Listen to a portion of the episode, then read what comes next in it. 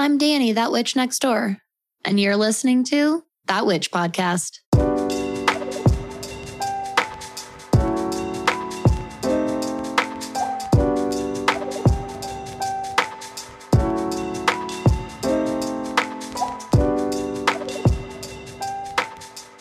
Oh, hi, neighbor. Happy Tuesday.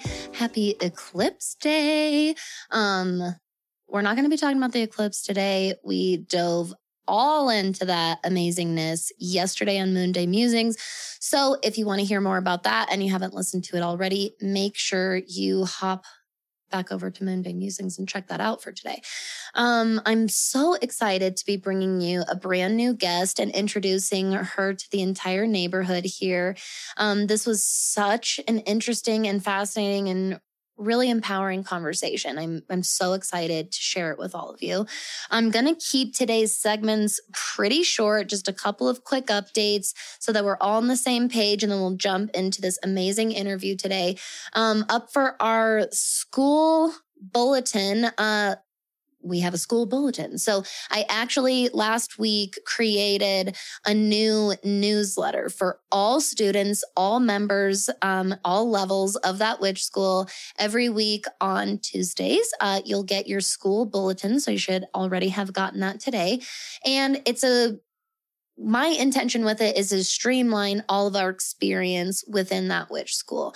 Um, one convenient place for notifications, um, for your links, wherever you need to uh, navigate to, and also to help you feel like you're not missing um, missing out on content or or or missing out on episodes or, or whatever it is. So um, every school bulletin email will just go over um, any content or any events that we did the week before, anything we're currently doing that week, and a look at the week uh, following and coming ahead. So again, check your email if you're in any level of that witch school. And if you haven't gotten that, make sure you reach out to me um, so we can make sure that I've got your email correct and we got settings all correctly so that you're getting getting those delivered straight to your inbox again on Tuesday mornings, the same day as my regular episodes. And then, um, neighbor highlight of the week. This week, I just wanted to shout out a very avid listener, an amazing, consistent supporter, and also just recently joined us in that witch school. And that is Kate in the USA. Kate, I'm so happy to have you in the witch school. I'm so happy to have connected with you so much on Instagram. And I'm so glad that you've been enjoying this show so much. You're just such an awesome neighbor. And thank you for being you. So I also wanted to do a big shout out to our next door neighbors and part-time and new full-time students as well in that witch school. I'm so excited to have so many amazing new faces around here. It's absolutely incredible. Thank you for joining all of us. Um, so I wanted to say hello to Sadie and HM Wolf 17. Sometimes I only have a, a screen name I don't have a full name. That's totally fine. Ayla, hello and welcome. Brittany, so happy to have you, Brittany. Kara or Kara, it's with a K. So I hope I'm saying Kara. Is it Kara? Um, hello and welcome. And also Ruby, welcome, Ruby. We also have Molly. And I also want to say hello to Emily as well as Hannah. Farron, Flora. Hello to Kate, as well as another Brittany. Hi, Brittany S and Brittany H. We also have Dara. Hi, Dara. Hannah. Oh, I have two Hannahs. That's right. That's Hannah S. Um, I also have another Andrea. I have two, I had two Andreas, two different Andreas join in the same day. And what's really funny is they're both Andrea M. They just have different last names, which is funny. Hello and welcome.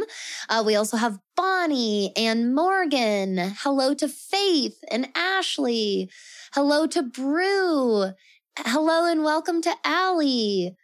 We also have Hesperus Moon Healing. Beautiful. Um, hello to Aurora and Samantha. Hello to Micah. We also have, let's see here, Sherry And I really don't want to mispronounce this. And I'm so, so sorry. I'm going to do my best. Is it Jahira? G, Jahira. Uh, and then also hello to one final Brittany. Well, thank you all so, so much for joining. I'm so excited to have you uh, with us in that witch school, whether you're a next door neighbor, a part time student, or a full time student. Your energy means everything to our community. So thank you for joining us. Don't ever forget or hesitate. Um, don't ever forget that I'm right next door and don't hesitate to reach out if there's anything that you ever need or any questions that you have. I'm always, always here for you. Um, all right. I am so excited to be introducing today's new guest to everybody. I think this is a really empowering and fascinating con- uh, conversation, no matter who you are. Um, I really hope that you give today a listen and I would love to hear your thoughts. Without further ado, let's get into today's episode. All right. Hi, neighbor. Welcome to another episode of That Witch Podcast. I'm Danny. I'm that witch next door. Today I'm going to be your host and guide and instructor and mentor in all things magic, witchcraft, astrology, and witchy business. And I am so excited for today's episode. This is a very, very unique episode and very, very unique guest that I'm so excited to introduce to everyone officially in the neighborhood here.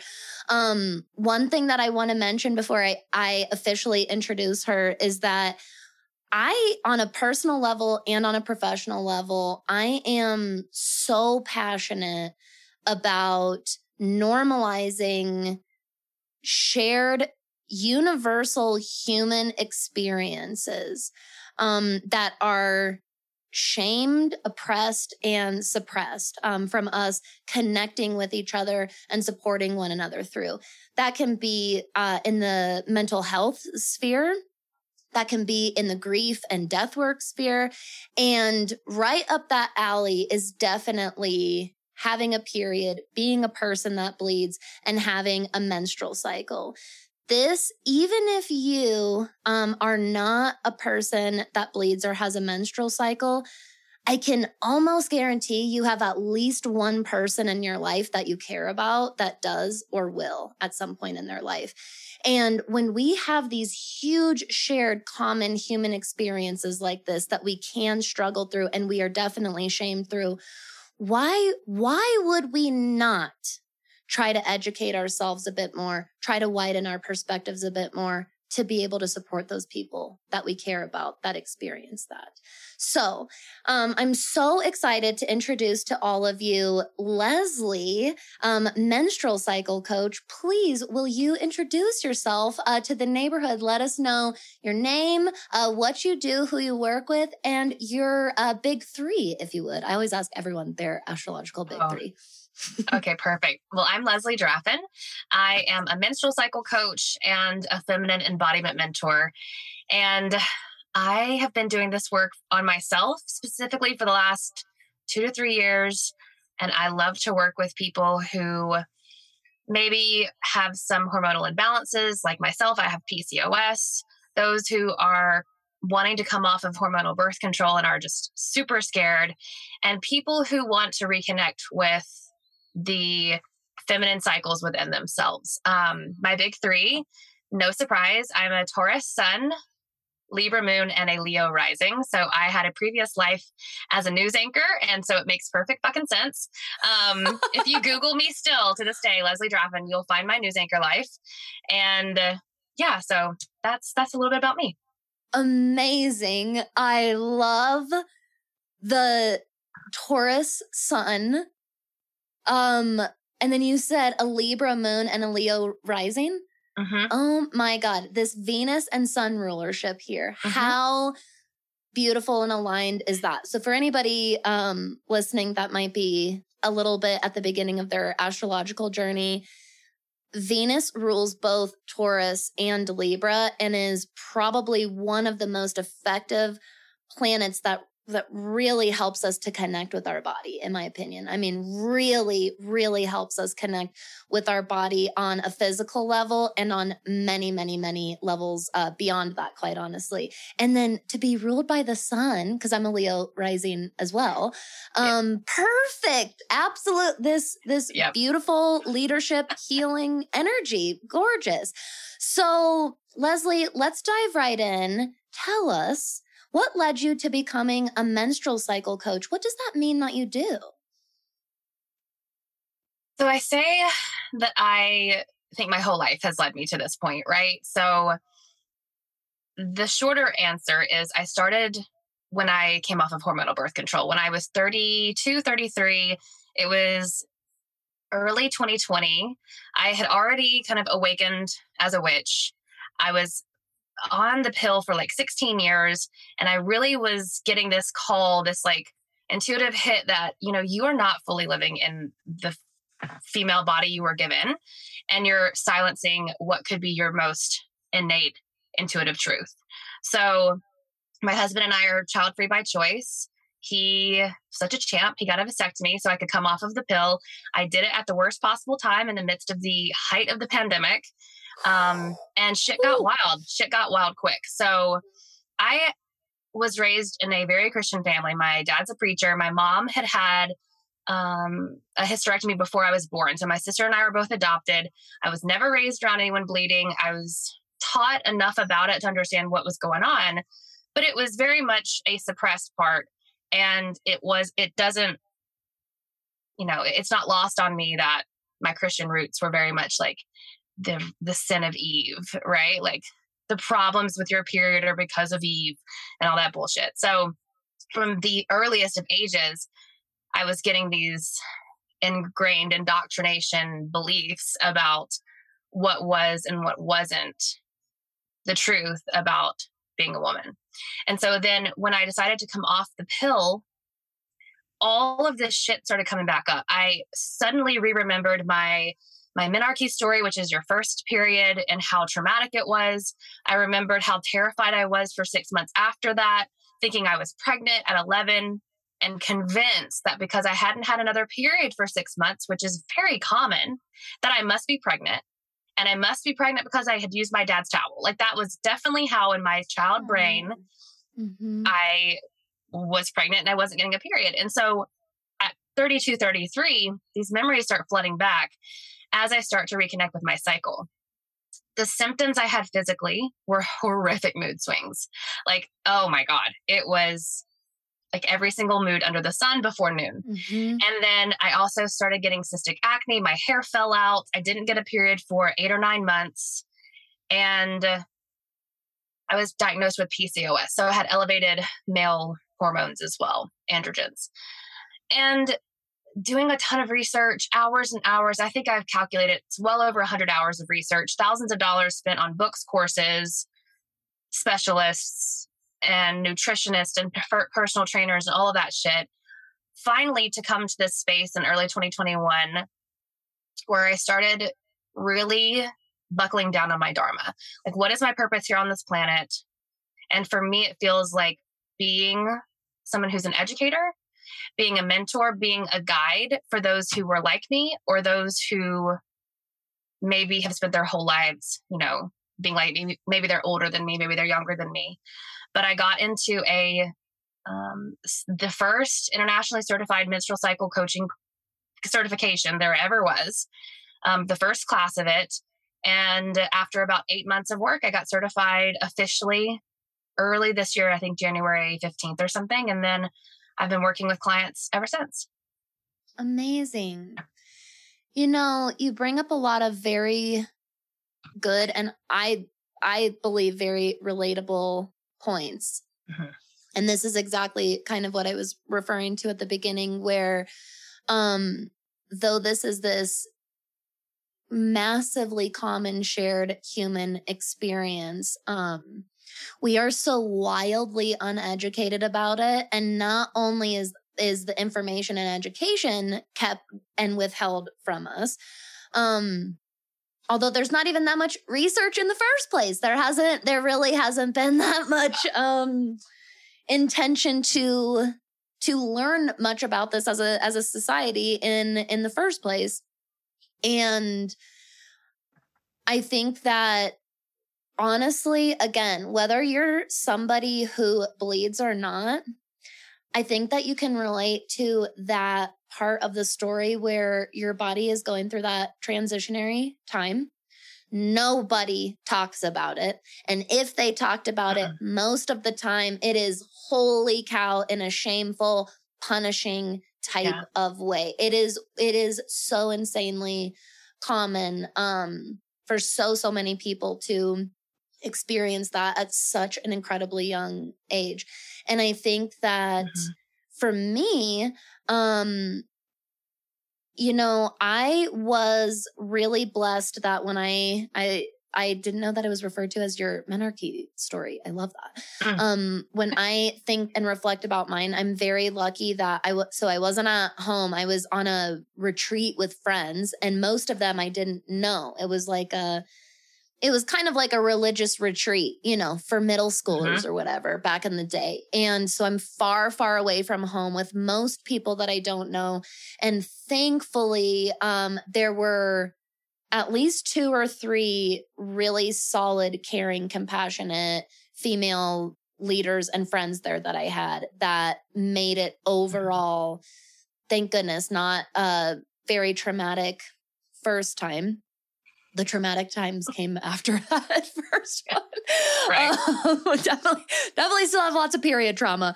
Um, lots and lots of it. But one thing that really stood out for me personally is your story about reconnecting to yourself and to your own mm-hmm. body, um, starting a couple of years ago. And this is a journey that I am beginning for myself. Um, I I was telling Leslie right before we started recording the show you know, this was really divine timing that she and I connected um, for me personally, because I have definitely been a product of my own conditioning and I jumped on birth control, um, the pill, I jumped on the IUD as soon as I was able, starting from a very, very young age. Um, and it was all, it was always seen for me as a young age as a way to maintain and control my crazy hormones. Mm-hmm. So I was programmed uh-huh. very young that I was born with these crazy hormones, right? I'm broken immediately. And here are all uh-huh. these things that will fix you. Um, but really, what they did, and I didn't realize for 15 years. It's so crazy when you said 16 years for birth control. That's totally my experience. It's, it can be well over a decade going into two sometimes mm-hmm. multiple decades for some people. Um, where we're this product of our conditioning. We're just following the medical advice, right? That we are given by mm-hmm. a multitude of people, let alone doctors. And I don't have a period anymore because I'm on an IUD. And ever since I had my daughter, before I had my daughter, I was in a mental and emotional space where I very um subconsciously but purposefully was detaching from my body. I I shamed that part of myself okay. as well. I totally was like, "Yep, screw it. I don't want it." And then I had my daughter and I got pregnant and I went through labor and delivery and I, you know, I chose, I, we really intentionally chose to conceive, to try to conceive, to have her. There was so much intention behind her that by the time mm-hmm. I actually got pregnant, there was no disconnecting from my body anymore. I had put so mm-hmm. much awareness into this new chapter that if I wanted to continue on the the same path that I had set out, there was no way I could disconnect from my body anymore. And mm-hmm. I remember after I got off my first IUD, the period that I got was hell, mm. absolute uh. hell that I went through. Um, and then, quite honestly, and then if you have a baby, it puts that period hell to sh- to shame, to absolute shame. The the blood trauma that you can go through having an actual child, holy cow.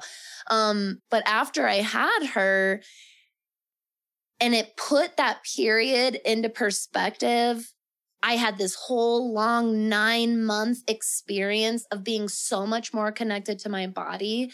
Um, I, you know, I don't know if anybody knows this, but you have a certain amount of time after you have a baby that you can't get back on birth control if that's what you choose to do. And so I was still living very um by my body's natural hormones at the time. And it wasn't until I got my second IUD, this current one that I have, that I have the clarity and hindsight now. And for the first time, I don't feel like, oh, right, this gift that I was programmed to believe that birth control is this, this gift, mm. that it was a gift to have my period taken away. You just get this contraption in you and your periods go away. You don't have to deal with that sucker anymore. And I told, I was all about that before I had her. And then when I had this new awareness, all of a sudden I found that I felt totally and completely robbed. I, to this day, because I've been, I'm going on my fourth year. Um, okay. I feel horribly disconnected from my body because I had this experience of being so connected with it.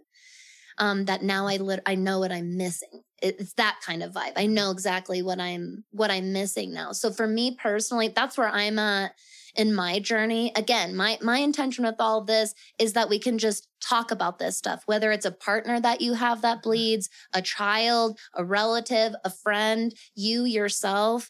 Um, I want my story, I want Leslie's story and the work that she does to give you permission to talk about these experiences. Just start there. Just start listening when other people talk about it and sharing your voice mm-hmm. as well. Um, those are some of my challenges I've been through. Leslie, I would love to know what are the main challenges that most of your clients face and how do you typically help them through and what kind of do their results tend to look like on the mm-hmm. other side? So it's funny is what I've found is that people will come to me because they have period problems, whether they are not having a period, they have been recently diagnosed with PCOS, or they have either just come off of hormonal birth control and may be experiencing what's known as post pill syndrome, which is a host of different symptoms that can come up after you stop hormonal birth control. It can mimic issues you may have had before you went on. I usually use the pill as like the overarching uh, secondary word for HBC, yeah. hormonal birth control. So it could look like things that you were experiencing before the pill IUD, whatever, and it can also be many other things. That's usually how they find me. But what I have found is in the end, they see a transformation in so many other ways. Periods usually come back within two maybe two months of working together, but it's the reconnection with self, the permission. I, I like to call myself a permissionary. So the permission to tap into your yoni, which is the Sanskrit word for sacred portal, and what I use for vulva, everything exterior, the vaginal canal, and up into the cervix. So, connecting with those spaces, connecting with the womb, connecting with the heart, understanding how to deconstruct the self limiting beliefs that society has placed on you about this part of your life, and also channeling emotions in a way that doesn't feel like you're quote unquote managing them. Like I hate that that phrase manage your emotions because they don't need managing. Like they are there for a reason. Mm-hmm. And so a mm-hmm. lot of times I'll have clients say things like, I came to Leslie because I had horrible period cramps.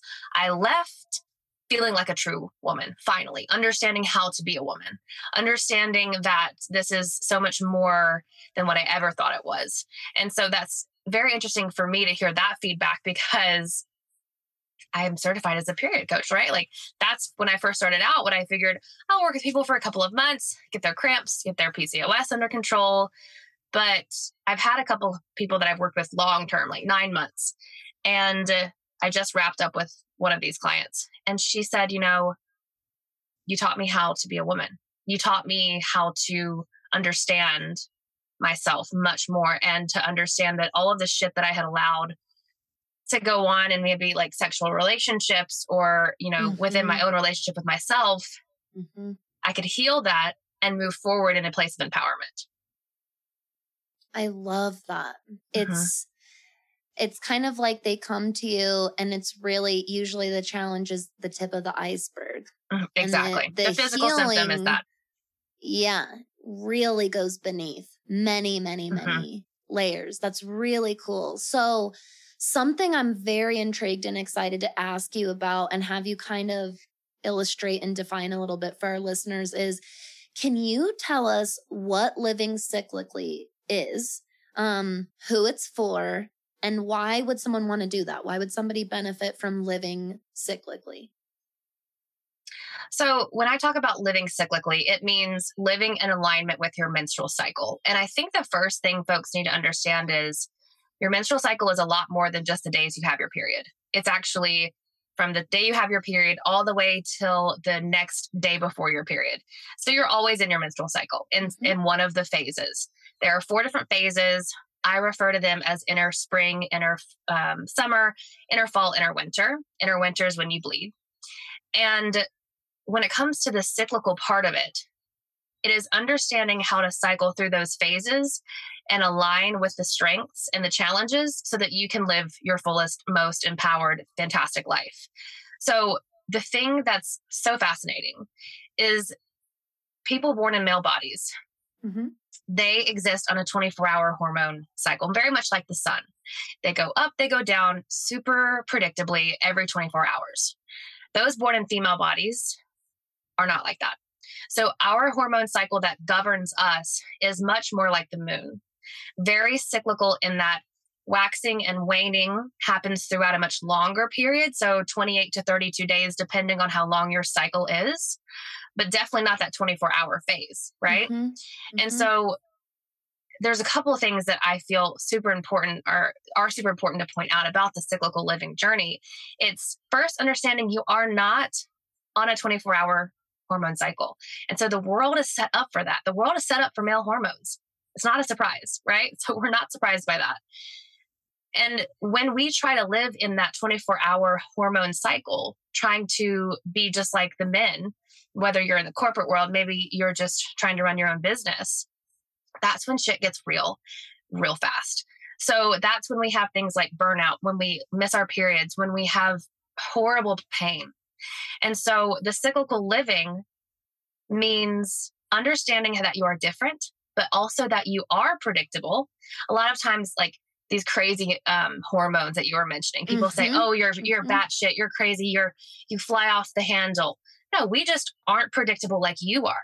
But month over month over month over month, just like the moon, we know she's going to become full. We know she's going to go into her new moon dark phase. And that's exactly how people who bleed are when it comes to cyclical living. So the massive benefits of it are learning how to use what is innately yours mm-hmm. to succeed in a world that is set up for men, for male hormones. And it doesn't take a long time to figure it out. It it just honestly looks like altering what you eat, altering the way you work out, altering your self-care, making sure you're sleeping, making sure you're managing stress. And the way that I teach it in some of my courses, um, it's it's very much just like understanding that this isn't something you have to learn overnight. It's a journey. The destination is your own feeling at home in your body. And so I really feel like the whole cyclical living thing is the key to understanding your biggest untapped resource, which is your menstrual cycle. Like if you bleed and you're a mm-hmm. business owner, baby, if you're not syncing with both of those things, then you're you're missing out. And even if you aren't a business owner, if you're a, a mom, if you're just a person living on this planet, learning to sync cyclically with the cycle you were given will change your life. So this connects so much, not surprisingly, to astrology for me.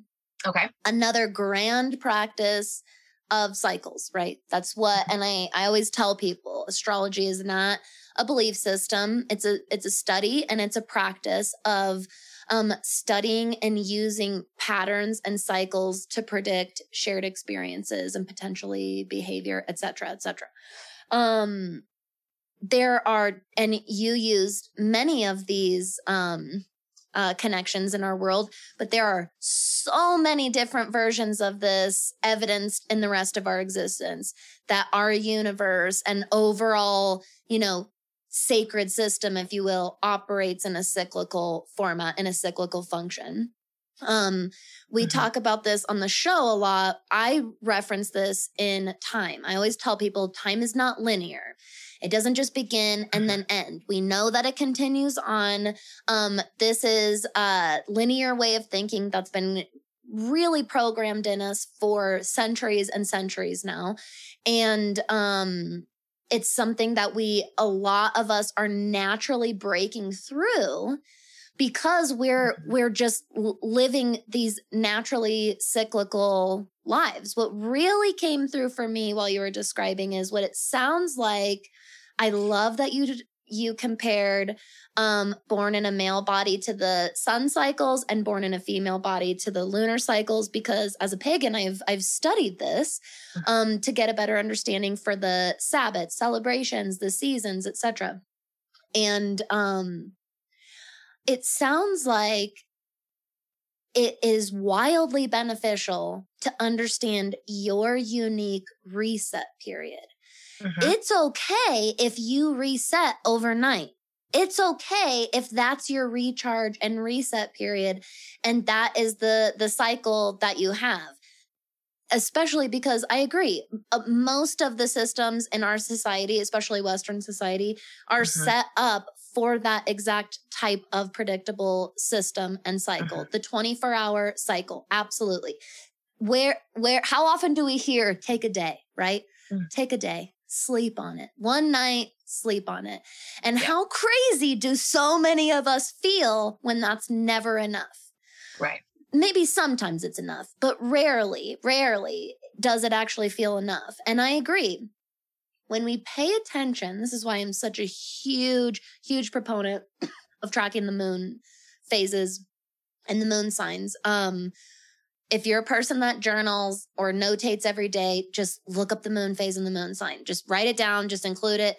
I promise you that you will just find these different connections. And the same thing is is found in your hormonal menstrual cycle where mm-hmm. you have these indicators, they're actually pretty on the mark pretty much every month varying um, with stress factors i would say right there's definitely going to yeah. be some external stress factors that are going to um, impede on this sometimes for sure but if you paid attention to those few micro small things how much easier would you take it on yourself how less mm-hmm. crazy mm-hmm. would you feel if you were if you were able to go oh i know this just like a lot of us are able to do every day oh it's the afternoon i know i'm hitting my afternoon burnout today right we're yeah. able to kind of mm-hmm. rely mm-hmm. on that i'm not a morning person i know i'm going to feel this way in the morning etc i think that giving mm-hmm. yourself that permission to elongate that duration of time in a world where it's so fast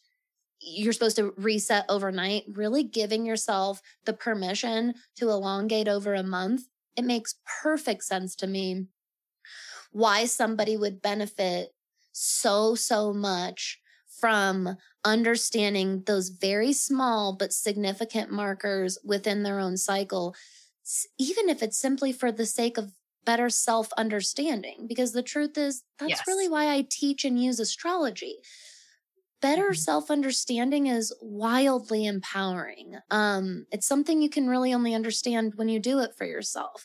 Um, mm-hmm. So I would love to know how do you advise, how can you live cyclically if you're somebody without a period? Well, the moon. it's definitely the moon. so, and one thing I'll also say when you talk about the giving yourself more space, I, I always say bleed on it like take that moment and also what's fascinating about the part of your cycle where you do bleed um, physiologically is that the right and left hemispheres that line that separates the two becomes the thinnest during your menstrual cycle based on your hormones and oh, so you cool. are most able to um, channel communication between the right and left hemisphere and that's like that's proven so when you really tap into the bleed itself like i love talking about sacred menstruation but um when you tap into that little part, you can get these downloads that maybe you feel are a little woo or whatever. But no, actually, it's been proven that that communication channel is just much more widely open. So that when it comes, so much sense. Yeah, yeah. I love it. Um, and so when we talk about those folks who are not having a bleed, so this can look like anybody, right? Pregnant or breastfeeding, perimenopause, people who have hormonal imbalances, those who um, maybe no longer have a womb, maybe you were born without a womb, but you identify as someone who's female. The way to live cyclically is to channel the moon. So usually when I teach this to my clients who are experiencing this I say the new moon is your bleed. That would be your inner winter. Full moon would be your ovulation, inner summer.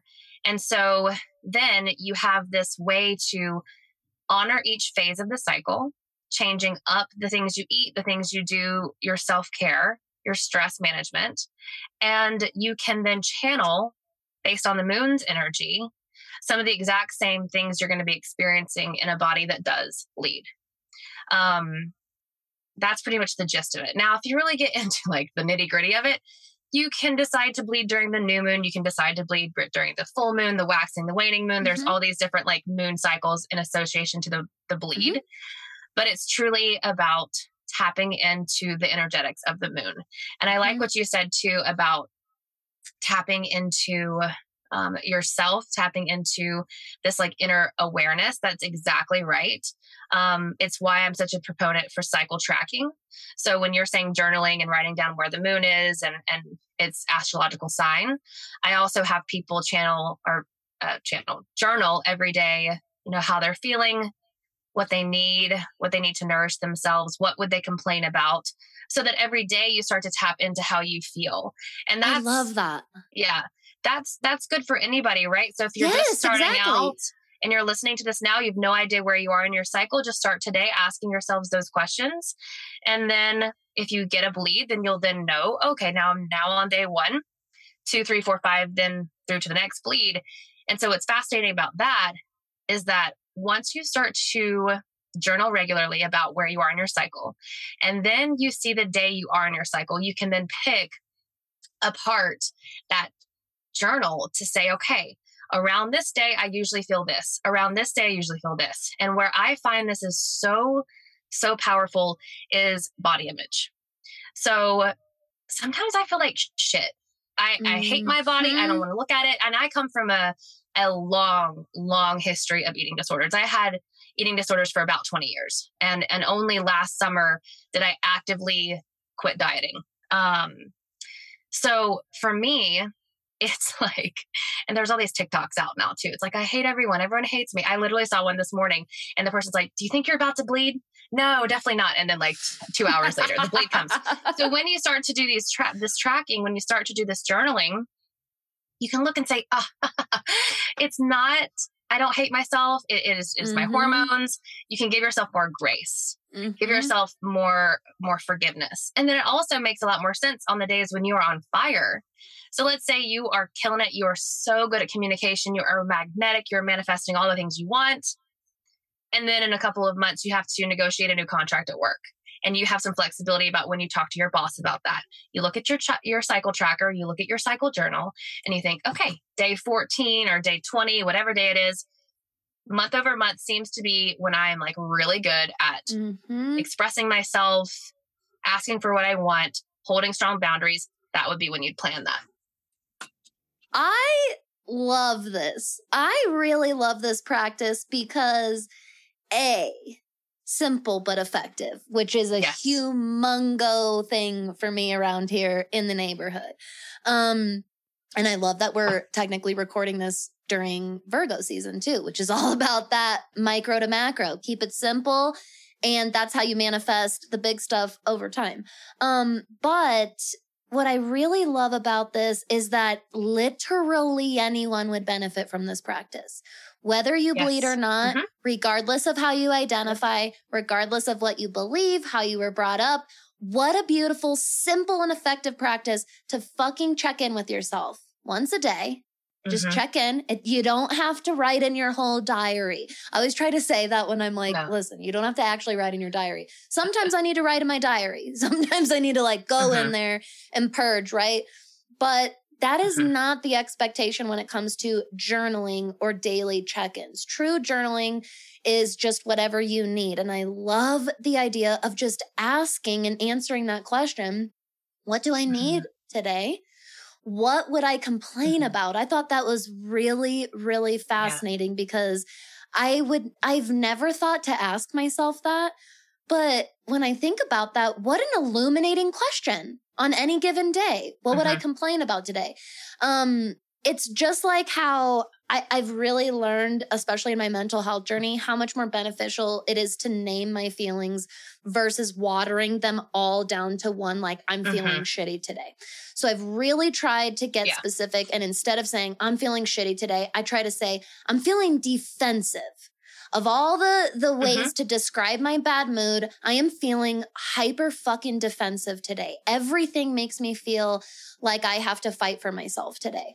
Um that is so so illuminating. And if you again, Mhm. regardless of who you are, how old you are, where you come from, who you live with, anything, if you ask yourself those simple simple questions that Leslie said, think about the incredibly powerful data you would have for yourself Yes. to reflect back on and Mhm. exactly be able to actually use for yourself. Will you repeat those questions one more time that you would recommend someone asks in their journal? Yes. So I have folks ask, how do I feel physically, mentally, emotionally, and spiritually? Um, what can I do to nourish myself today? What would I complain about to a friend? And then I also usually do a brag, like what went really well today or what I'm grateful for. Mhm. And I always say you do not put fine. That is not a that's not a feeling. And I love that you're saying like shitty Yes. is not a feeling. Right. Um, so it's more than fine, right? Like, okay, and go deeper, okay, and go deeper. And another thing that I want to say is for those who are on a journey to reconnect with their cycle or their intuition or whatever, so to whoever you are, if at first you do not feel like you can answer these questions and like nothing's coming up, Mhm, right? mhm. That's when you're okay. blocked. Yeah. yeah, you know, if you can't hear, so for the longest time when I was in my eating disorder, I could, I didn't know what the fuck I needed physically. Yep. Mhm. Um, because I, I was so freaking hungry.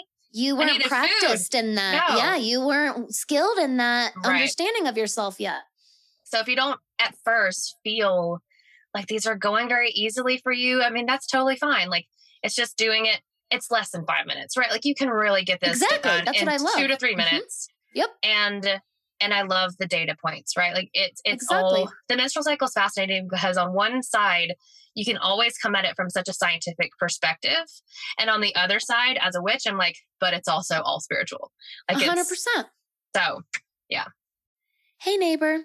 I want to take a moment to thank our episode sponsor for today, the Goddess Provisions monthly subscription box. Receiving this monthly box of magic has become such a favorite and sacred form of my self care every single month. And I can't even forget to do it because it gets delivered right to my door. Every box is a specially curated theme and all of the items regularly retail over a hundred dollars consistently. Plus you're helping to support and find more small business and makers as well. You can get your box for just $33 a month plus free shipping in the US. Get yours today and support that witch podcast by using the link in our show notes below. I resonate with this seriously so much. I am so excited because I know how many people are 100% resonating with this right now. Um I it is so easy to justify to ourselves a less than 5 minute task every day. That is Yeah. very tangible. It could be in your phone on a post-it app that you just Mhm. add to the same Yep. document, you know, and you could do it while you're laying in bed and do it before you start scrolling on Instagram or TikTok. That's it. mhm. Do it. Voice and then, note it. And then Voice note it to scroll. yourself. Yeah, I really, I'm really excited to implement that effective check-in for myself. No, Leslie, super excited to ask you about this. Um, I would love if you would define or illustrate for us uh, what blood magic is for you and how Mm. you practice, because Mhm. this is something, and I just, I'll give a little neighborhood disclaimer. All branches of magic are going to be super personal to each individual practitioner or even group that is practicing.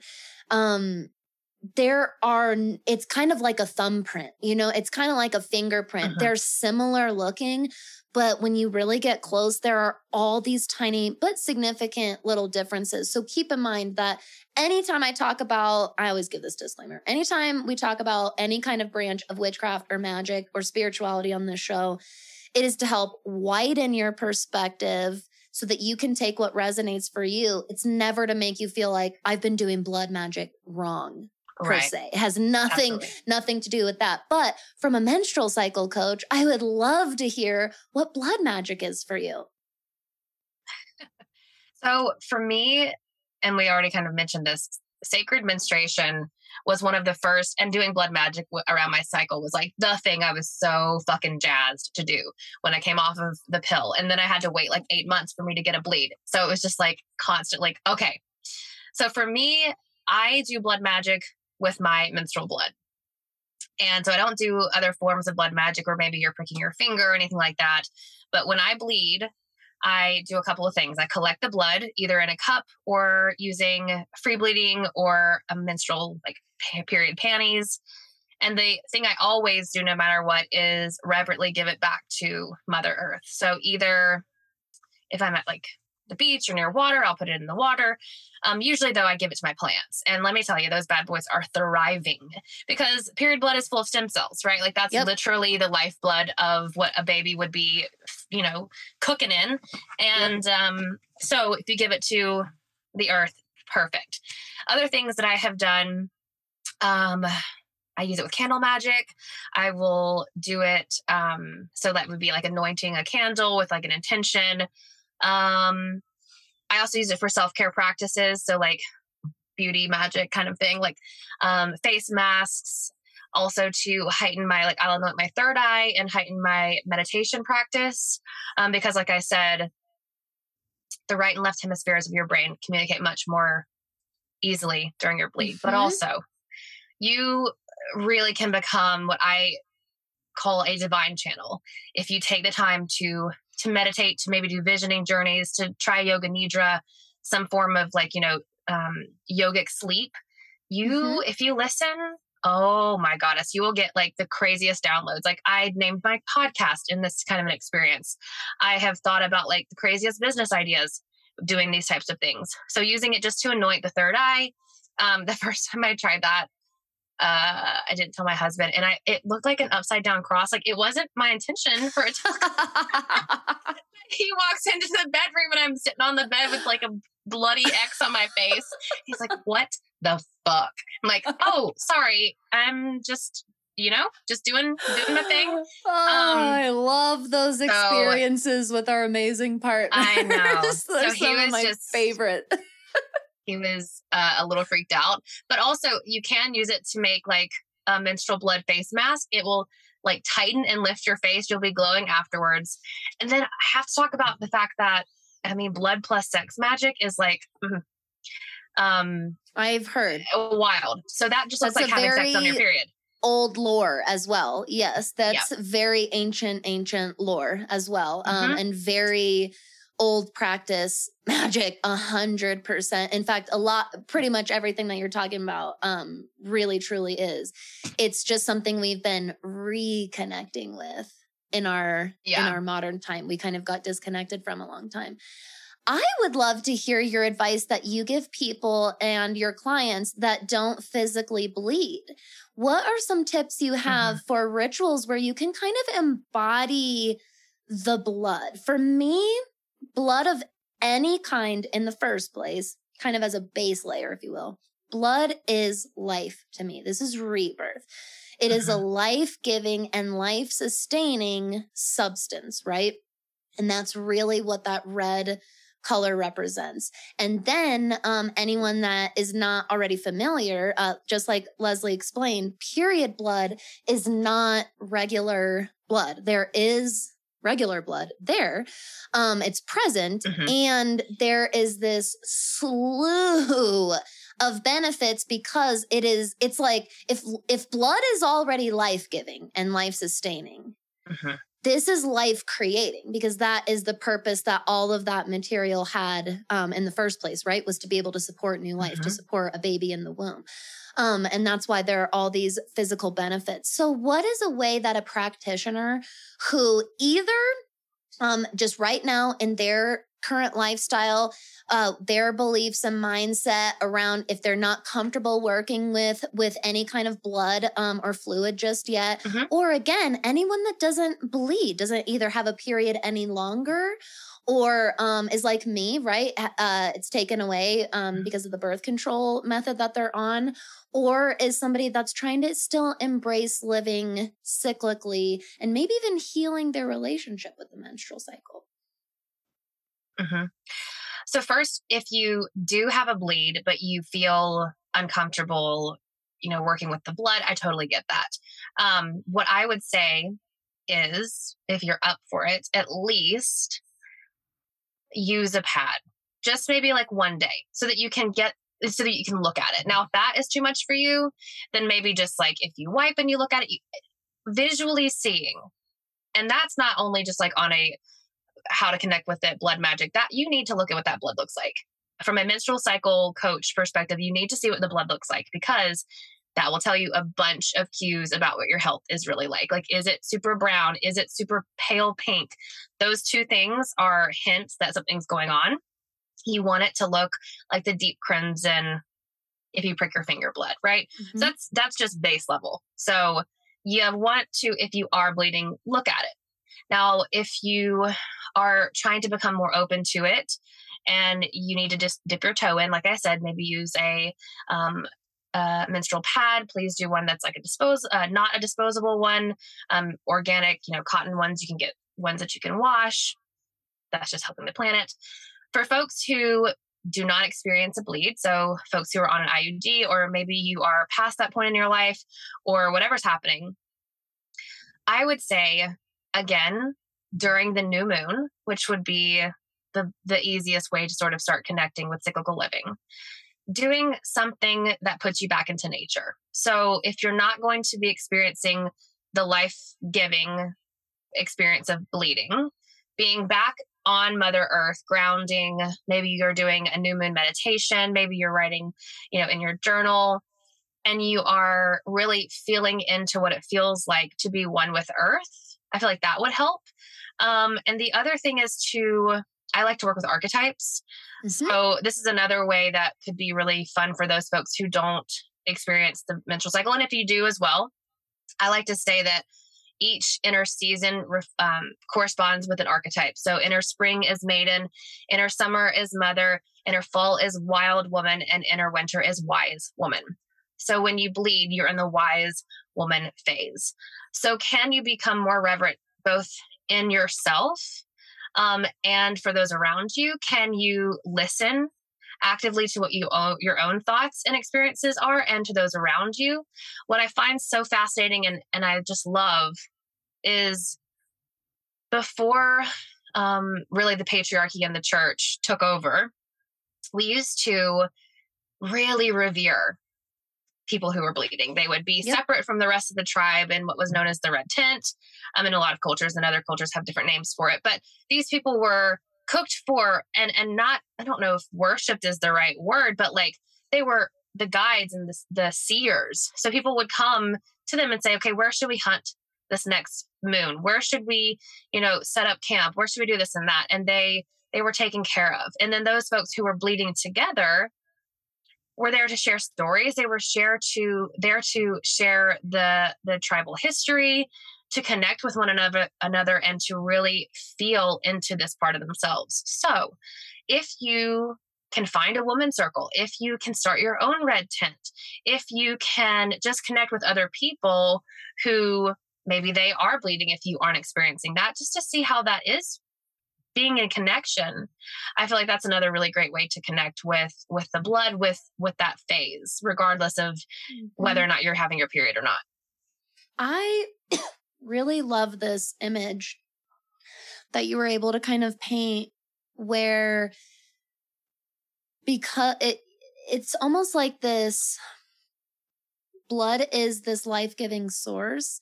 And so when when we connect with folks that are currently bleeding, it starts to create community. It's a Mhm. very very community creating, building and sustaining Yes. time. And it makes a lot of sense why we have the period and menstrual struggles and challenges that we do because we are attempting to be as far disconnected, distant as possible from it at any given time.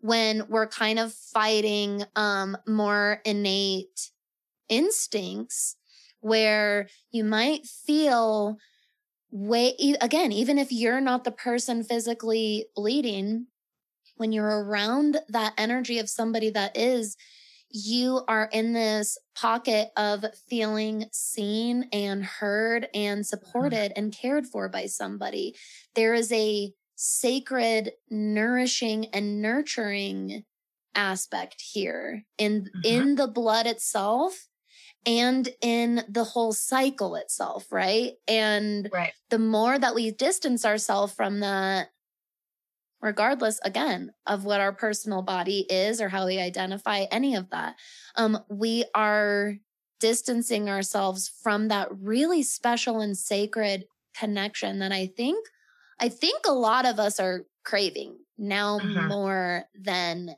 ever. That that is so so so illuminating. I absolutely love that so much. Something that I would love to know is do you believe that this kind of work can help heal mother parent inner child wounds because of that womb connection?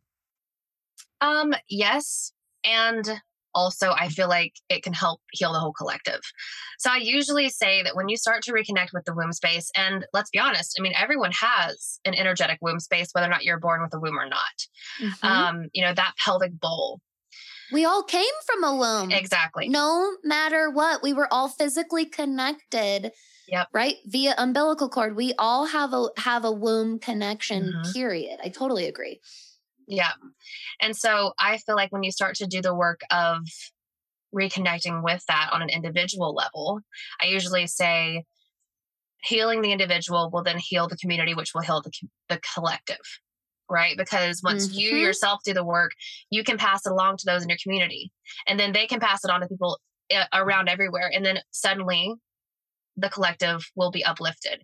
And so I think much like that, the inner um, child, mother, father wound that may come from this type of work, healing for those things, I think is very similar. Um, for me personally, reckoning with the idea that my mom didn't really tell me about a lot of this, but then again, the programming that she had received. It's like when you Mhm. uncover how deep these wounds are i mean it goes back generation to generation one of the most fascinating pieces of information that i discovered when i was doing this is like we are in our grandmother's womb so we are so connected and that is because when our mothers are in their mother's wombs we are in our mother's ovaries so the oh, line, that's right. I've heard this. Mhm, mhm. so the line is so deeply ingrained. And that's also why Ooh. intergenerational trauma is so real. So the things Right. that may have It's happened physically to, getting passed Yeah. along. Mhm. exactly things that may have happened to your mother while you were in utero, which is my experience um, with my birth mother. Things that may have happened while she was in utero on the cellular level could have been passed on to me. So I feel like yes, there are definitely ways to um, heal those wounds with this type of work. And I again, I think that it all starts though on the level of of self. Right. Mhm. And I also Mhm. think it's fascinating, and you kind of mentioned that we have this, I think, innate longing for this. And I I, and I want to point out that it hasn't, it's only been in recent history that these things have been shamed, that these things have been othered, right? And I have strong feelings about why that was, why they were, bec- they became shamed and, and othered. Um, same with, you know, the burnings of the witches, right? Like those who were in power, those who were strong, those who knew the things were a threat. And so when they would see these menstruators together, kind of holding court in their own mm-hmm. red tent, guiding others, guiding those who didn't bleed. Um, I'm sure that was terrifying. And yep. they had to silence that shit.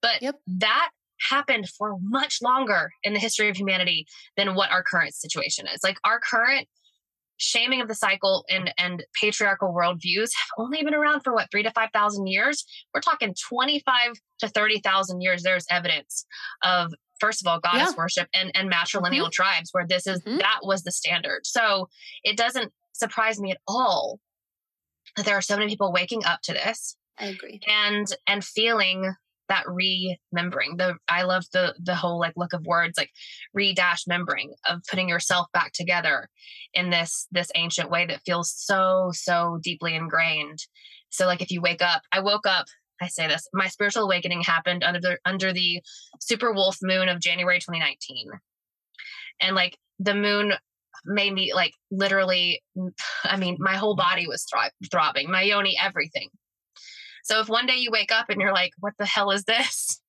Maybe it's that. And and when you start to do the menstrual work, when you start to reconnect with it, especially with the blood and and the cyclical living, put on your seatbelt, baby, because it's like it it can get so powerful and so it just kind of gets so big so fast. Absolutely. It really it's that, like we said, it's the tip of the iceberg kind of a thing. Mm-hmm. There's yes. no way you'd be able to predict what's under the surface. Um, but it is infinitely rewarding and beneficial. I really, really believe that mm-hmm. we are never steered wrong by our intuition. And if you think you are, then that wasn't your intuition. Right. Truly, truly. Exactly. So if you're yeah. If you're feeling, well, an unhealthy, toxic ego, right? Exactly. This is why I talk mm-hmm. so much. And that's why I'm so glad you brought up. This is why I talk so much about balancing and harmonizing our sun and our moon energies. It is not mm-hmm. about removing one from the other. This is why I talk so much about bridging the left and right hemispheres of the brain. I love that you said that um, and bring up that this physiologically happens uh, during the bleeding phase because this is where mutual understanding takes place. This is where compassion and understanding and true connection takes place. And therefore, mm-hmm. the healing. All of those things mm-hmm. pave the way for that healing. So, Leslie, is there anything else um, before we hop off today that you would like to share um, with our listeners today? Well, I think one thing that we haven't mentioned, but I find is so beneficial for my relationship is um, if you're in a relationship with someone who does not bleed. This goes both ways, right? Like, so maybe you're listening to this and, and maybe you don't bleed. One of the tools that I love is I make a chart that tells my husband where I am in my cycle, what I need that day as far as things like um, do I need alone time? Do I need fun adventures? Then I also, because one of the big, big things that happened for me after the pill was I lost my libido.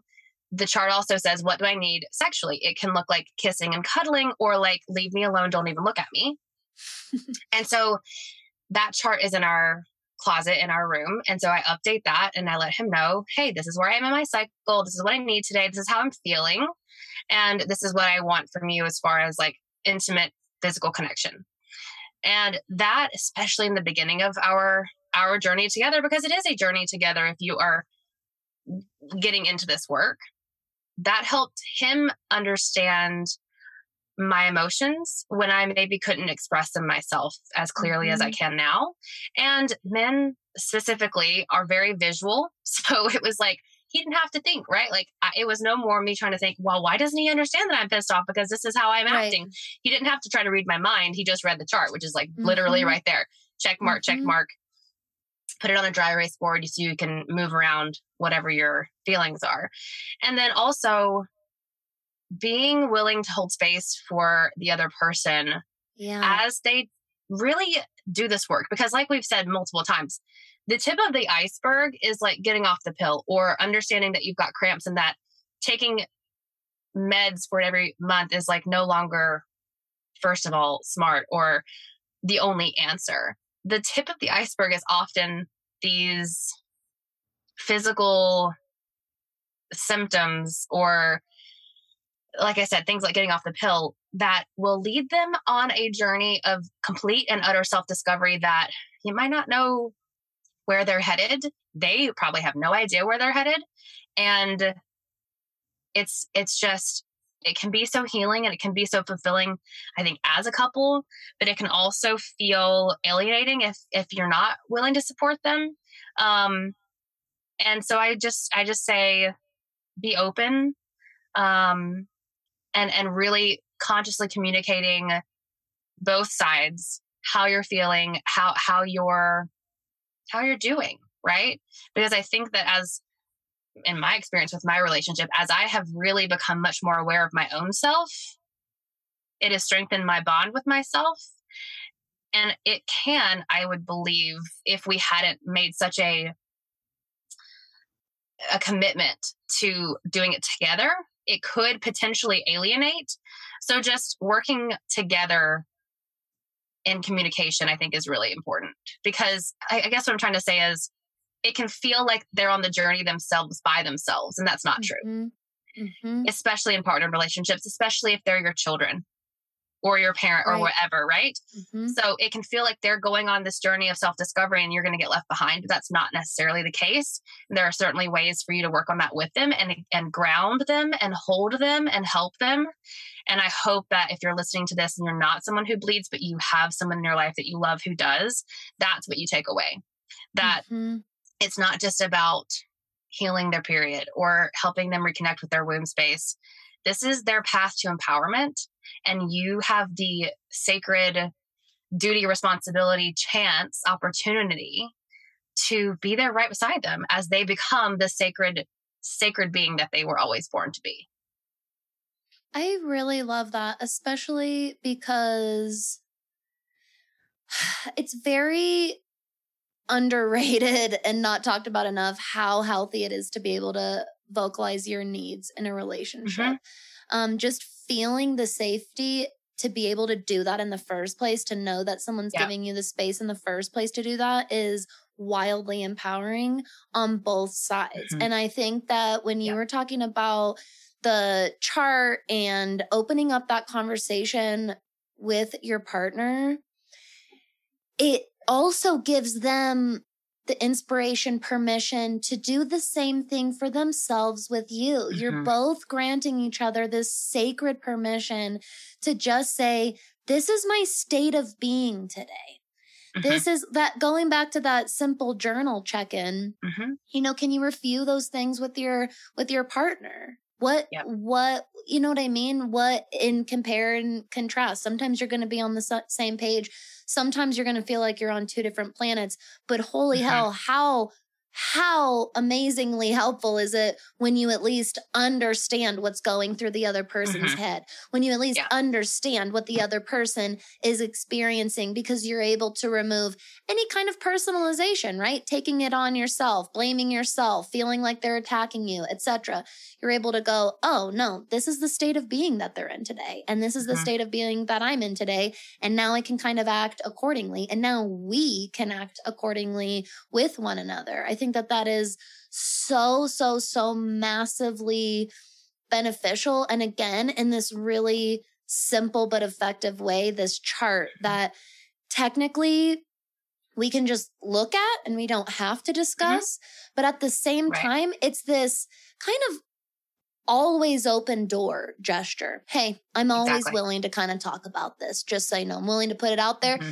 If you don't want to talk about it, we don't have to talk about it at length, but I want to give you the information. And also, if you do want to talk about it, I'm willing. I think that honestly, that practice could be implemented into partnerships for a multitude of yeah. reasons and benefits. Actually, I I think that is super too. helpful. Exactly, you're teaching that you communication. Tailor it for the family, the kids yeah. too. Yeah, and exactly. you're giving them permission to do the same thing when they get older. You're giving them permission to get in tune with their bodies, get in tune with their needs, really understand. Just like we we mentioned, you know the processing of understanding our needs and actually meeting them is genuinely a practiced skill. It's one that is totally mm-hmm. programmed and conditioned out of us. And um, it is demonized from a very, very young age across many, many cultures and backgrounds. Um, right. You are supposed to put all of that aside. It is the absolute last, last, last thing. And when you exemplify that in a family dynamic or a household, um, you are giving so many other people permission to do the same thing for themselves. And just like Leslie mentioned I use the same similar analogy. I just always call it starting at home. But when we start at home and we fill that cup and it's this abundantly overflowing and pouring over cup, it spills over into the cups of those around you that you love and care about. Mm-hmm. It continues spreading from there out into the the most immediate community that you have and so on and so forth and it it continues rippling out. That's why it's it is a sacred move to prioritize your physical self and your body mm-hmm. because you are giving so many other people the permission to do that. And that heals us on a collective unconscious level. So, so, mm-hmm. so incredibly Absolutely. true. This was seriously so helpful. What a value packed episode. I really love this. I think that we I, I, think that you did a, such a great job of giving people some really genuine direction to start heading in especially on their own um, but before we hop off leslie please let us know where can we follow you where can we connect and work with you how can we support your work so I am on Instagram at Leslie Draffin. And you can also go to my website, lesliedraffin.com. I have free 30 minute cycle check ins. If you've heard this and you've got questions, you want a little bit of guidance, maybe you're having period problems, you can sign up for those directly via the link in my Instagram bio. I also have um, a new course out. It is a self paced eight week course called Cycle Codes that is your gateway into cyclical living, um, helping you understand what the fuck's going on with your cycle, how to track it, which is the journaling techniques we were talking about, um, how to eat for your cycle, how to move for your cycle, how to spot cycle signs, which is what I refer to. Um, that's what a lot of people may call PMS, but how to spot cycle signs and and navigate those. And then I also have, which is what I'm really excited about, is is one to one, right? Like I love working with people one to one because, like I mentioned, they'll come to me with period cramps and we'll somehow uncover something like wildly, wildly more more than that. Um, so yeah, that's how you can connect with me and work with me. Hey, thank you so much for coming on the show and sharing all of mm-hmm. your wisdom today. We really appreciate it. It's my pleasure. Thank you. All right, everyone. Thank you so much for tuning in today and every day. I appreciate every single last one of you. Don't forget to reach out with any questions if you have them. I'm always right next door. Have a beautiful rest of your week. Stay safe, have fun, and stay magical out there. Hi, neighbor. Thank you so much for listening to today's episode of That Witch podcast. If you want to support the show and get your hands on some really magical goodies, make sure you check out some of the awesome companies that I'm an affiliate for in the show notes below. You can also leave a five star rating and review on iTunes as well as Spotify now. And really, the best way to support that Witch podcast is just by sharing the show online, like your social media platforms, or telling a friend that you think would enjoy it. If you're looking for more magical content like bonus episodes, classes I teach, and support in your witchcraft, make sure you come check us out in that witch school, my magical monthly membership with a very welcoming private online community. And don't forget to subscribe to my email list for weekly astro forecasts, journal prompts, and more, and stay up to date with all of the happenings here in the neighborhood.